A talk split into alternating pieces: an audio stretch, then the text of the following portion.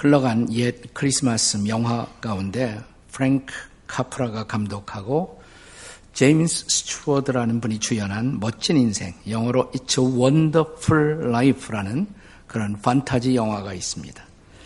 미국에서는 해마다 크리스마스가 되면 TV에서 언제나 재방되는 그런 영화이기도 합니다. 그런데 영화는 본래 필립 반 도렌스턴이라는 작가의 책인 아, 아주 짤막한 단편 소설이에요. The Greatest Gift, 위대한 선물이라는 이 소설의 줄거리로 각색한 영화이기도 합니다.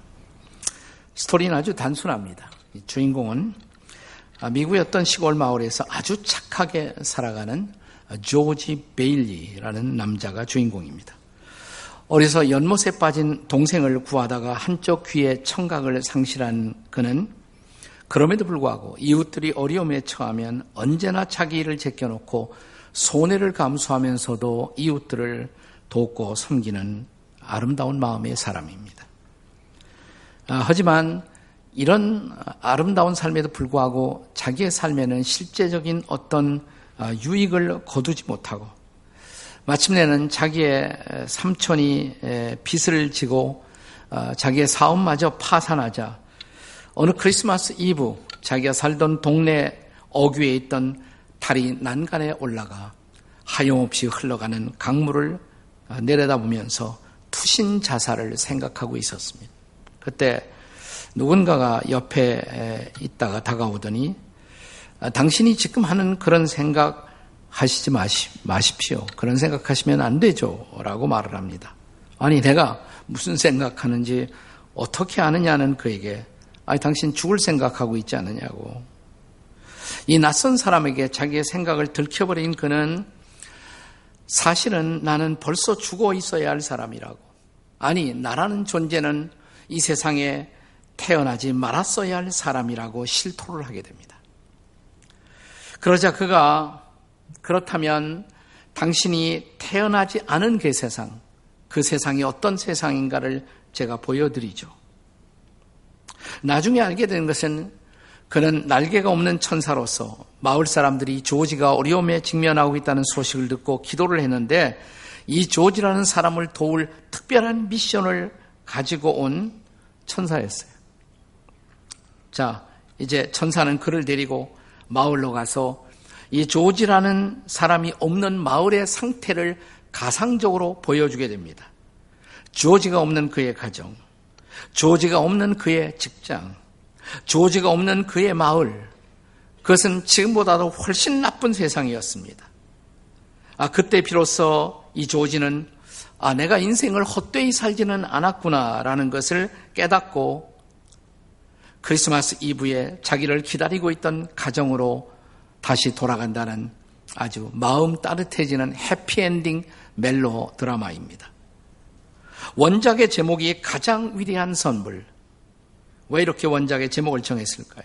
우리 각자의 인생이 하나님 앞에 받은 위대한 선물이라는 것입니다. 물론 우리가 성도들에게 인생에서 가장 위대한 선물은 무엇입니까? 이런 질문을 던진다면 우리 모두는 아마 교리적인 정답으로 그것은 예수 그리스도이십니다라고 대답하게 될 것입니다. 하나님이 세상을 이처럼 사랑하사 독생자를 주셨으니 그러니까 독생자 예수님이 최고의 선물이죠. 하지만 오늘 이 독생자 예수님은 오늘 본문을 통해서 이제 자기를 믿고 자기를 따라오는 앞으로도 믿게 될 수많은 제자들을 위해서 예수님이 기도하시는 상당히 긴 기도문이 바로 요한복음 17장 전체입니다. 자, 이 기도문 가운데서 예수님은 그분이 제자들에게 선물할 수 있었던 두 가지의 선물을 말씀하고 있습니다. 아마도 이 두 가지 선물은 평소에 우리가 별로 인식하지도 못하고 살아가는 그런 것일지도 모릅니다. 그러나 이 두 가지 위대한 선물이야말로 예수님의 제자가 된 바로 우리가 위대한 인생을 살아갈 수 있도록 만드는 선물입니다. 자, 이 감사주일 함께 생각해 볼 두 가지 선물. 뭘까요? 그 첫째는 아버지의 이름입니다. 아버지의 이름. 자, 우선 본문 6절의 말씀을 함께 같이 읽겠습니다. 6절입니다. 시작. 세상 중에서 내게 주신 사람들에게 내가 아버지의 이름을 나타내었나이다. 내가 사람들에게 아버지의 이름을 나타냈다고, 아버지의 이름을 선물했다고. 아버지의 이름을 주께서 우리에게 계시해 주셨다는 것입니다. 여러분 이것이 얼마나 놀라운 특권일까요? 이것이 왜 특권입니까? 그건 우리가 구약 시대를 좀 생각해 볼 필요가 있어요. 자, 구약 시대에서 하나님의 이름, 본래 하나님의 이름은 여호와죠. 여호와. 야외 이렇게 부릅니다. 그런데 여호와라는 이름은 너무나 거룩한 이름이어서 구약 시대는 그 이름을 직접 발음하지 않았어요. 성경을 읽을 때도 토라 성경에 여호와, 야외라는 단어가 나오면 묵음으로 그냥 지나갑니다. 그러다가 후대에 아, 그래도 뭐 편리하게 좀 읽기 위해서 대치했어요. 야외라는 이름 대신에 그것을 아도나이, 즉 주님, 주님이라는 말로 대신 대입해서 부르게 했던 것입니다. 그런데 뜻밖의 이 하나님의 아들로 이 땅에 오신 예수님이 제자들에게 기도를 가르치시면서 누가 보면 11장 2절에서 이렇게 말씀하십니다. 같이 읽을까요? 시작. 예수께서 이르시되 너희가 기도할 때 이렇게 하라. 하늘에 계신 아버지여 이름이 거룩히 여김을 받으시오며 나라가 임하시오며 이름이 즉 아버지의 이름이 아버지의 이름이 거룩히 여김을 받으시오며 나라 아버지의 나라가 임하옵시며 바로 이 아버지라는 호칭 안에 하나님의 하나님 대신 모든 속성이 다 들어가 있는 것입니다. 자, 본래 하나님의 속성 어떤 분일까요? 출애굽기 34장 5절 6절의 증언을 함께 읽어보겠습니다. 같이 읽겠습니다. 시작. 여호와께서 구름 가운데 강림하사 그와 함께 거기 서서 여호와의 이름을 선포하실세 여호와께서 그의 앞으로 지나가시며 선포하시되 여호와라 여호와라 자비롭고 은혜롭고 노하기를 더디하시고 인자와 진실이 많은 하나님이라. 여러분 여기에 하나님의 속성으로 여호와의 속성으로 강조된 것들 뭐예요? 자비, 은혜, 노하기를 더디함, 인자, 진실. 그런데 이런 모든 속성들을 포함하는 호칭으로서 아버지보다 더 좋은 어울리는 호칭이 어디 있겠습니까? 아버지 하면 바로 그런 이미지를 일반적으로 떠오르지 않습니까? 하나님의 자비, 하나님의 은혜, 하나님의 참으심, 그분의 인자하심, 그분의 진실하심. 아버지. 하나님이 우리의 아버지가 되심이 얼마나 소중한 축복이겠습니까? 자, 우리는 다시 한번 오늘 요한복음 17장에서 11절에 나타난 이 기도의 내용을 한 번 더 주목해 보겠습니다. 자, 거룩하신 이 대목부터 읽겠어요. 시작. 거룩하신 아버지요. 내게 주신 아버지의 이름으로 그들을 보존하사. 여러분은 아버지 하면 뭐가 제일 생각나요? 어렸을 때로 돌아가 생각해 보세요. 아버지. 든든하잖아요. 나를 지켜주는 분. 나를 보존해 주시는 분. 자, 아동문학가 이원수 씨가 쓴 시 가운데 아버지라는 시가 있어요. 이렇게 시작됩니다. 어릴 때 내 키는 제일 작았지만 구경터 어른들 어깨 너머로 환히 들여다 보았었지. 아버지가 나를 높이 안아 주셨으니까 밝고 넓은 길에선 항상 앞장 세우고 어둡고 한 데서는 뒤따르게 하셨지. 무서운 것이 덤빌 땐 아버지는 나를 꼭 가슴 속 품 속에 넣고 계셨지. 그게 아버지죠, 아버지. 그런데 하늘의 하나님, 절대자, 전능자, 그분이 내 아버지, 우리 아버지가 된다는 사실이 얼마나 놀라운 축복입니까? 자신의 이름을 아버지로 계시하신 바로 그 사실. 내가 아버지라고 그분을 부르며 살 수가 있다는 것, 이것이 얼마나 놀라운 선물이고 축복이겠습니까? 그래서 시편 기자는 시편 96편 2절에서 이렇게 우리를 초대합니다. 같이 읽습니다. 그의 이름을 송축하며 그의 구원을 날마다 전파할지어다. 그런데 이제 그 아버지, 우리가 선포할 그 아버지, 높여드려야 할 그 아버지, 바로 그 아버지의 아들로 오신 예수님은 우리가 아버지의 이름을 부르듯 아들 예수님의 이름을 또한 부르도록 우리를 초대하고 계십니다. 자, 로마서 10장 13절의 말씀입니다. 같이 읽습니다. 시작. 누구든지 주의 이름을 부르는 자는 구원을 얻으리라. 그 이름으로 구원을 받습니다. 그래서 그 이름을 높이라고, 그 이름을 경배하라고. 자, 하늘의 모든 특권을 비워내고 이 땅에 오셔서 자신의 목숨까지 내어주신 그분이야말로 우리의 경배를 받기에 합당하신 분이 아니겠습니까?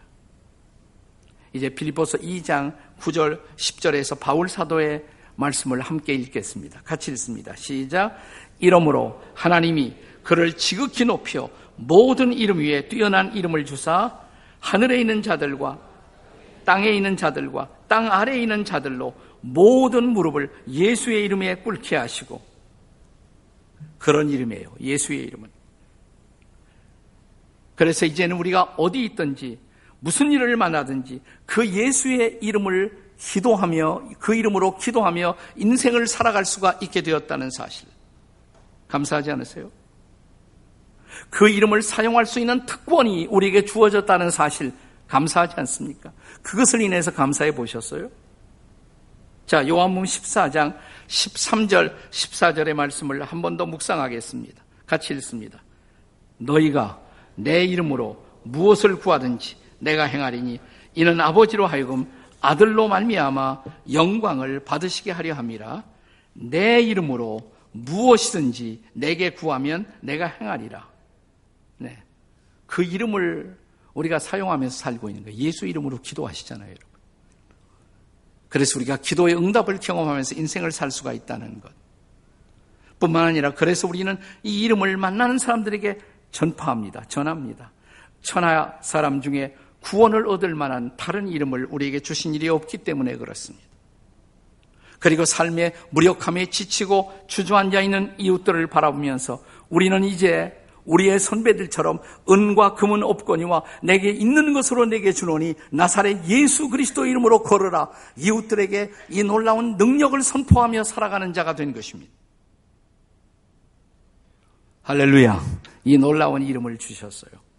우리 장애 시인인 송영희 씨는 그래서 이런 예수의 이름의 그 권세, 그 능력을, 그 비밀을 절묘한 가사로 우리에게 노래하지 않았습니까? 예, 시로 찬양으로 알려진 송명희 씨의 예수 그 이름. 생각나십니까? 그 가사가. 예수 그 이름. 나는 말할 수 없네. 그 이름 속에 있는 비밀을, 그 이름 속에 있는 사랑을, 그 사랑 말할 수 없어서 그 풍부한 표현 못해서 비밀이 되었네. 그 이름 비밀이 되었네.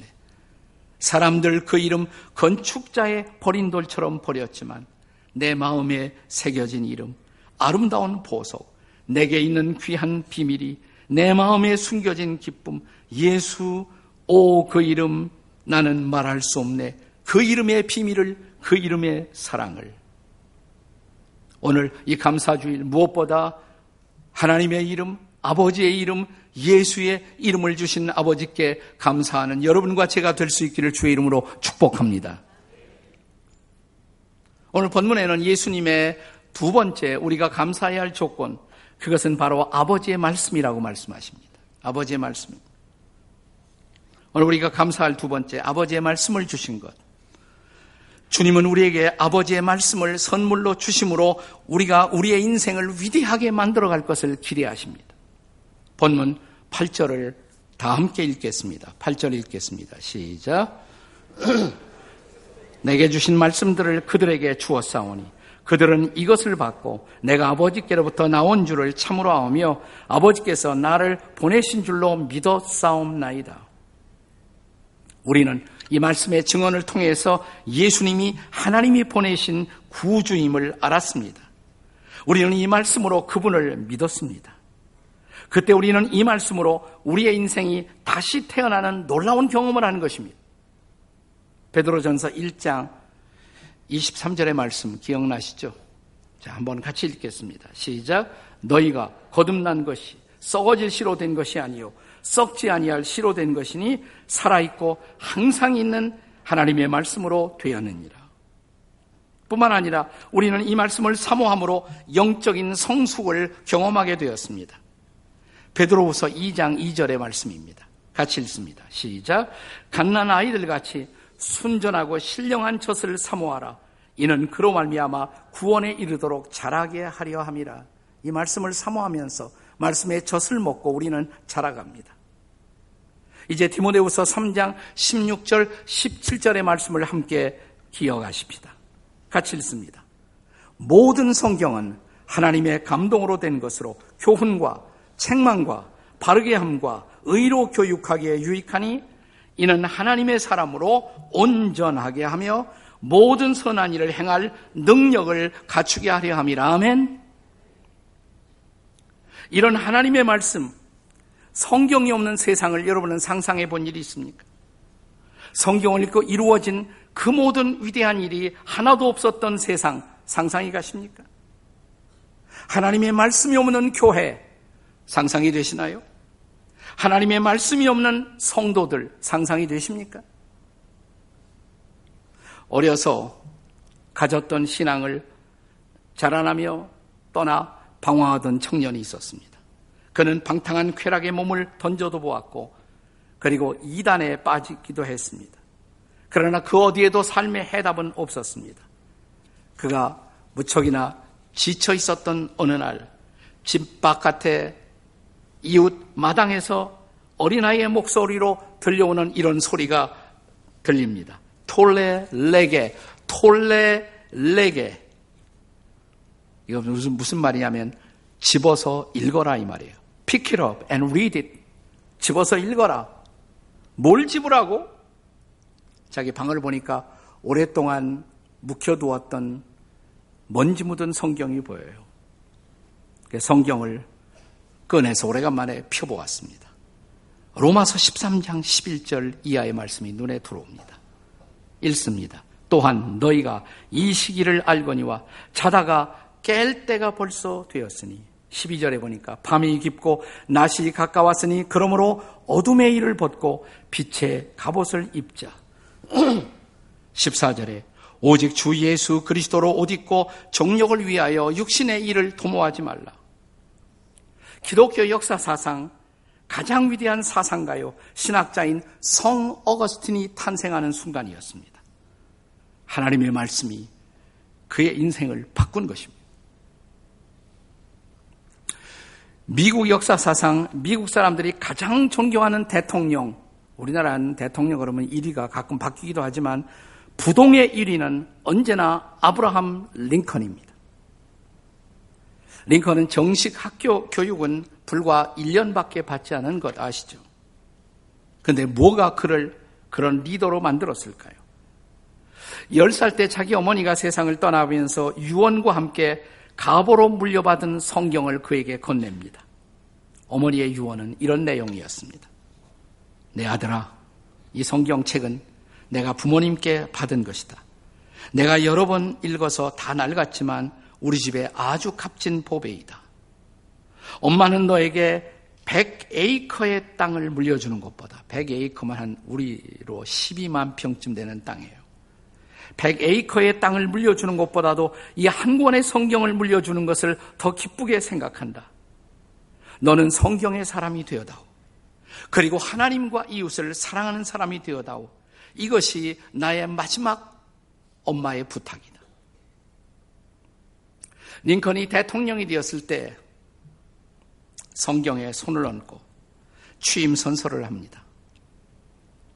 그리고 나서 그는 취임식을 통해서 오늘의 나를 나로 만든 것은 내가 방금 손을 얹고 선서했던 바로 이 책, 바로 이 성경 때문입니다.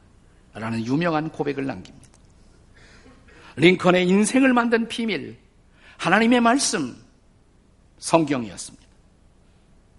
지금으로부터 약 500년 전 1517년 10월 31일 젊은 카톨릭 사제 한 사람, 대학 교수였던 그가 자기가 가르치는 대학, 비텐베르크 대학 정문 앞에 당시 교회의 성직매매, 면제부 판매 등 성경과 상관없는 오히려 성경을 거스리는 이런 행위들을 항의하는 95개 조의 반박문을 매달았습니다. 당시 카톨릭 교회가 베드로 대 성당 건축 헌금을 거두어 드리기 위해서 이 헌금을 드리지 않으면 하나님 앞에 천국에 갈 수가 없다고 이런 강조를 하고 있었을 때 루터는 성경을 읽습니다. 로마서 1장 17절이 강력한 말씀으로 그 마음에 다가왔습니다. 복음에는 하나님의 의가 나타나서 믿음으로 믿음에 이르게 하나니 기록된 바 오직 의인은 믿음으로 말미암아 살리라.